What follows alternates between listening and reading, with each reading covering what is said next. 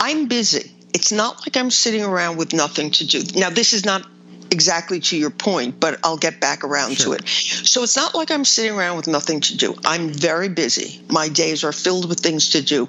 And yet, I'm still not satisfied Right. because I'm not really interacting with people because I need the outside interaction hmm. and, you know, the getting together with people.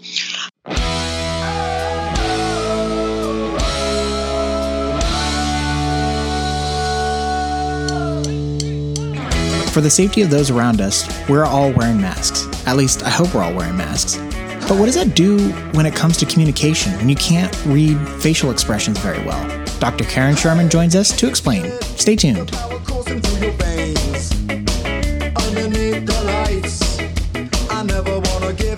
Hi, I'm going to keep this short. If you're new to the podcast, welcome. You should know that we have a website, hitchedmag.com, with thousands of articles, our complete podcast archive with over 500 episodes, a free weekly newsletter, and more. If you like this podcast, please leave a rating or review to help encourage others to join. And without further ado, enjoy.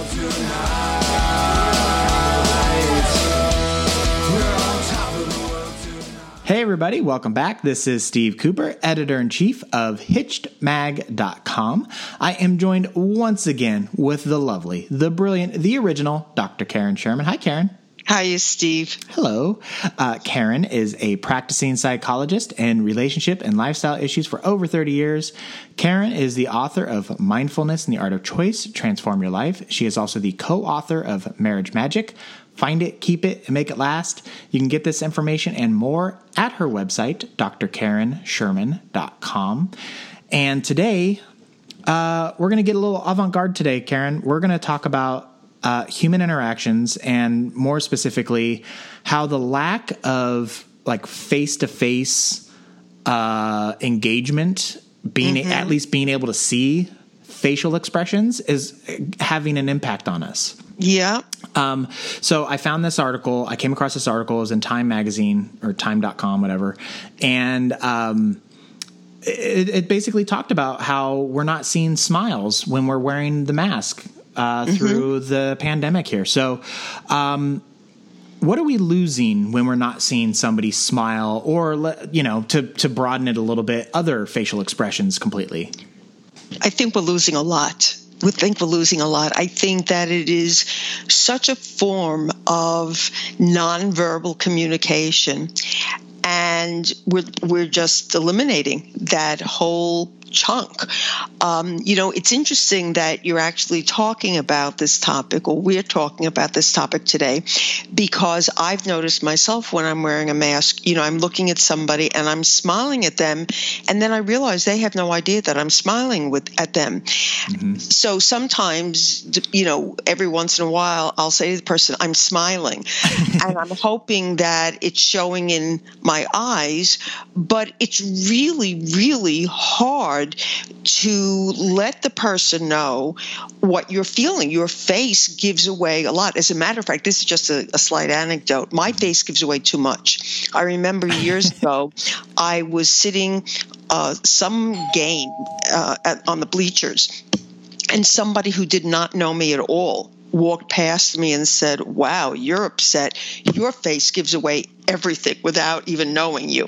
so I, but I think that that's true of a lot of people that facial expressions do give us information. And so now that we're hidden behind masks, not that we're purposely hiding ourselves, but because we're doing it for safety purposes, we are cutting off a way to interact with other people, to communicate with them.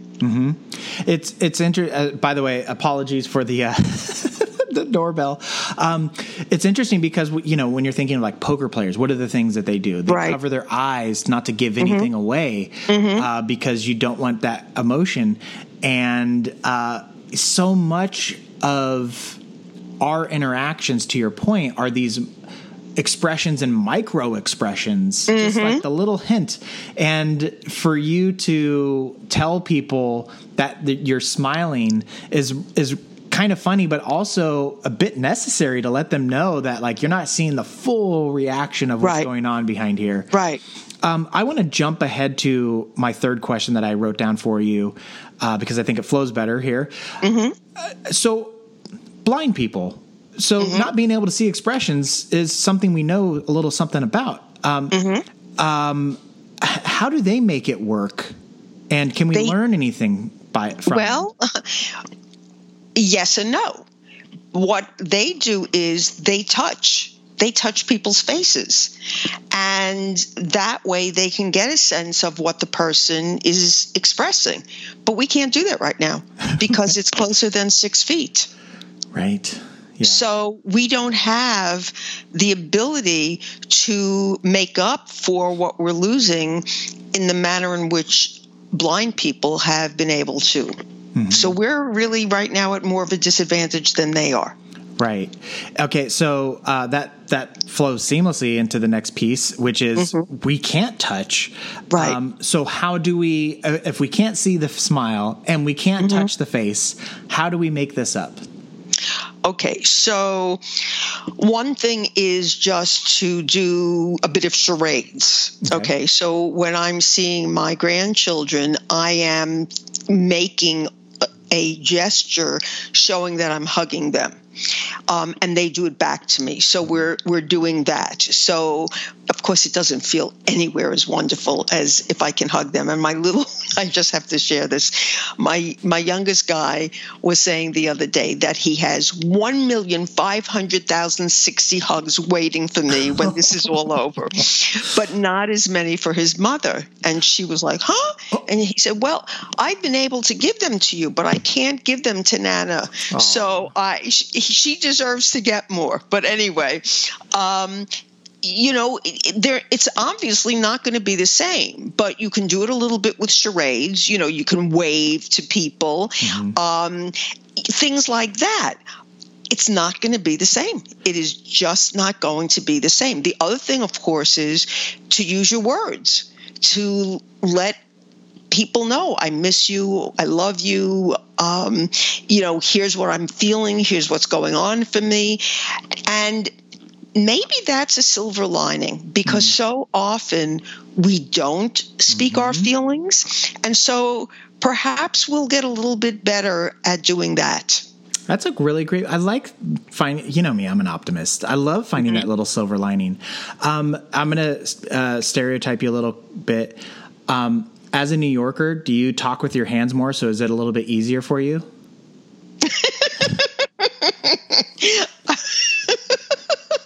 Was not expecting that question. I don't know. I've lived here my whole life. I don't know that, um, you know, how it comes across. Is that what I, New Yorkers are seen as? That we talk with our hands? Uh, maybe that's just my mental uh, picture. For for those listening, uh, I'm on the West Coast. I'm in California, so. Um, anyway, I'll move on. Um, I was I was going to talk about certain uh, ethnic groups talk more with their hands. So, can you imagine if you're from certain ethnic groups and New York? oh yeah, there you go. Exactly.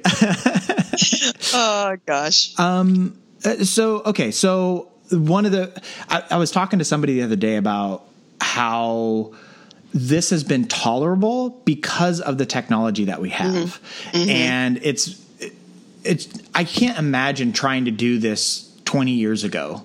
Mm-hmm. Uh, where you wouldn't be able to do FaceTime or Skype or Zoom or whatever it else people are using these days. Um, but we can. And so I wanted mm-hmm. to see do we get some of the benefits because we yes. aren't being able to? Okay.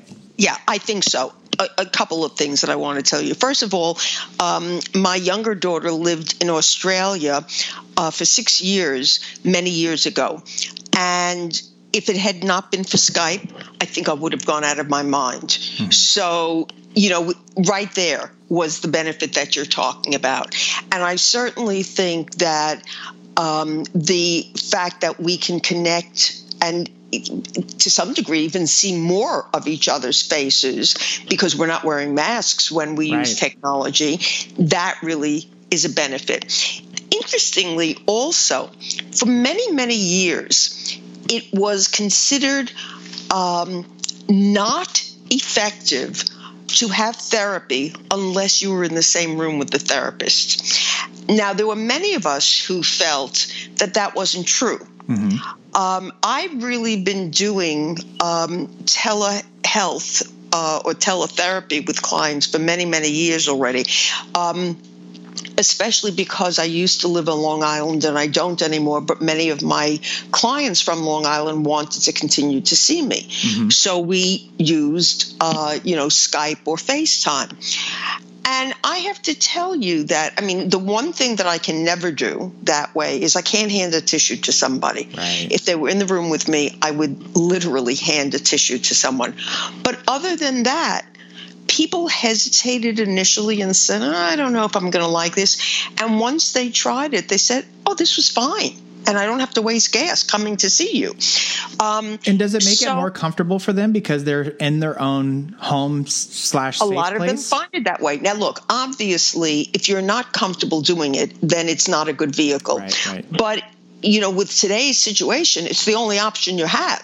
And who would have ever thought that you would see your internist, you know, or any number of other doctors through telehealth? And I think probably going forward, we're going to be doing more of that. Um, so I, I think that you know, a lot of times when things are a change, we're uncomfortable with it. We have been pushed into this. Um, and I think that, you know, we're going to see some changes come about that will adapt and that there are definite benefits and not necessarily. Um, all the negative that we would have initially associated with it. Yeah. I mean, you have now given me two silver linings on two of the four questions I've asked you. So you we, we are we are doing really really good. Okay. Um, so uh, should I assume then that if you are doing these video chats, the face filters aren't going to be as beneficial? I'm not understanding what you're saying. You know how you do the the goofy faces. Oh, oh, oh, oh, oh. Yeah. Yeah. Yeah. Right. Right. Of course. Of course. Um, okay, so then the last question I have for you is do the excuse me do the interactions that you have with your spouse and kids suffice for what we need as humans? I mean, obviously we can survive, but is it like enough to be healthy? Um, or do we really need those outside world connections, the friends, the relatives, the outside family members, that kind of stuff? Well, it's going to depend, Steve. I, want, I like to give you my favorite it. answer periodically. It's going to depend on who you are. Uh-huh. You know, if you're an outgoing person, then no, you're going to need more interaction. You know, for me, um, you know, people say, How am I doing? I'm busy. It's not like I'm sitting around with nothing to do. Now, this is not exactly to your point, but I'll get back around Sure. to it. So it's not like I'm sitting around with nothing to do. I'm very busy. My days are filled with things to do. And yet, I'm still not satisfied Right. because I'm not really interacting with people because I need the outside interaction and, you know, the getting together with people. Um, so for some people, you know, if you're the kind of person who doesn't need a lot of um, outside interaction, the interaction with your spouse or your children could be absolutely enough. For other people, it won't. Then, if we take it to the other um, uh, side of the coin, the people who don't even have spouses or children, they're going to be really lonely. And they're going to really suffer from not having those outside interactions. Yeah. Now, I will say that for most of us in the country, in the US right now, we are in good weather. And so it would really behoove people to set up a way to socially distance, but to get outside with groups of people and, um, you know, interact with people so that you do have um, the way to connect so that you're not alone. I mean, does like going to the grocery store or something like that qualify as like good, solid interactions? Not unless you stop and talk to people along the way. Right. Okay. So not just like seeing people. No, I don't think it's just the seeing people. Yeah, no. Okay. You know what's interesting about this uh, question? Uh, you know, very early on, I saw a column that was basically talking about how all these celebrities, where their life is to entertain people, Mm. and they were cut off from that, Mm-hmm. and how all of a sudden, like they needed to interact with people, and so you started seeing these like video chats and live concerts and like all the stuff from all these like amazing entertainers just like doing it because it was like in their blood that they had to perform for people and get out and, and engage with an audience. Like it was just how they were coping themselves. So while it seemed and it was uh, a benefit for a lot of those people who were getting the free concerts and the interactions with celebrities it was just as much for them as well because that helped their sanity Yes, absolutely. Yeah. And that was, you know, that was part of what I was saying about, you know, here I am, I'm busy, but it's not the same. Right. But you see, these performers have found a way to at least um, tune into what they need and, um, you know, still be doing something that is their passion and that has meaning for them, which is really important. Yeah. It's really important to find meaning. yeah Um, shall I beat you to the punch? do it let's go go ahead Okay. Yep. So this was in the article, but I was going to bring it up also. okay One of the theories about our faces is something called the facial feedback theory, which means that our brain actually reads the musculature in our face and around our smile. And when we are smiling, our brain thinks we're happy. Okay, that's how that works. Now, I will tell you that I'm not going to go into the details, but there was a situation in my life that was supposed to be a happy occasion. And because of certain circumstances, um, it was not. But I remembered this theory and I forced myself to smile. And within a sh- relatively short period of time, my negative mood or the thing that was negative about what was going on went away and I felt happy. Mm-hmm. Okay, so I know the experiment is only N of one, but I know firsthand that this works. But I was, can, can I add something really quick to that? Sure. We also know through research that when you when your face uh, uses the muscles to express a smile, Mm-hmm. that specific contraction releases dopamine. Ah, that piece I didn't know. Yeah. Thank so, you. So you so it like it literally changes your body chemistry when you smile. So it would make sense of your experiment of one that you started being in a better mood and felt better. Okay. You know, I didn't know about the dopamine. I just knew that your brain read your facial uh, muscles. Okay. So here's the point.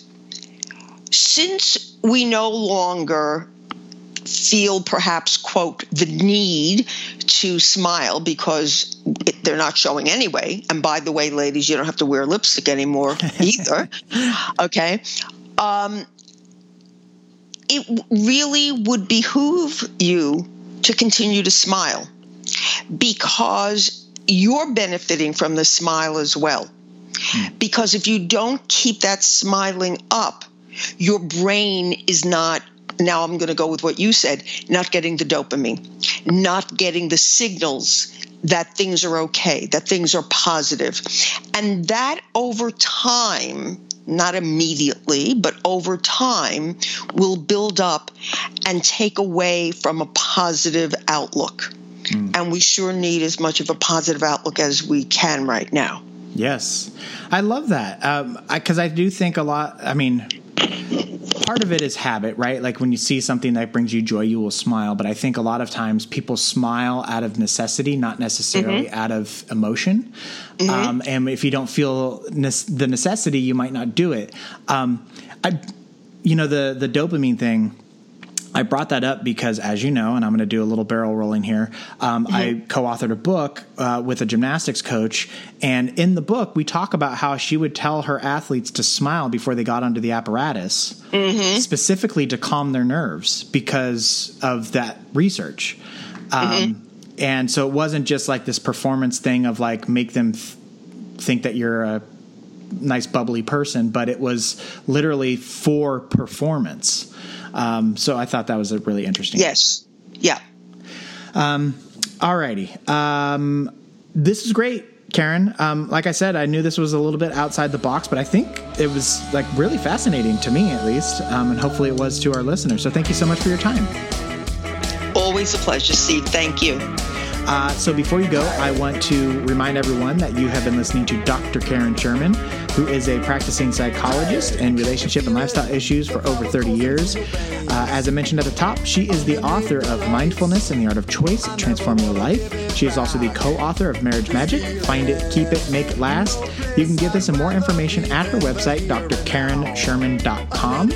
Um, and as, as she mentioned, she does uh, remote um, counseling, so remote therapy. So, um, and I think last time I, we spoke, you said that you are op- open to new clients. Is that right? Yes. hmm There you go. So, uh, drkarensherman.com to get more information. Um, and of course, you can find this information on our website, hitchedmag.com. Uh, hun- hundreds of podcasts, over 500 podcasts now. Um, we're pretty, uh, we're pretty OG with the podcast game. Um, also, we have thousands of articles, and we have a great weekly newsletter that updates you on all the latest information we've uh, published that week. So, if you want to stay up to date, that's the best, easiest way to do it, and it's free.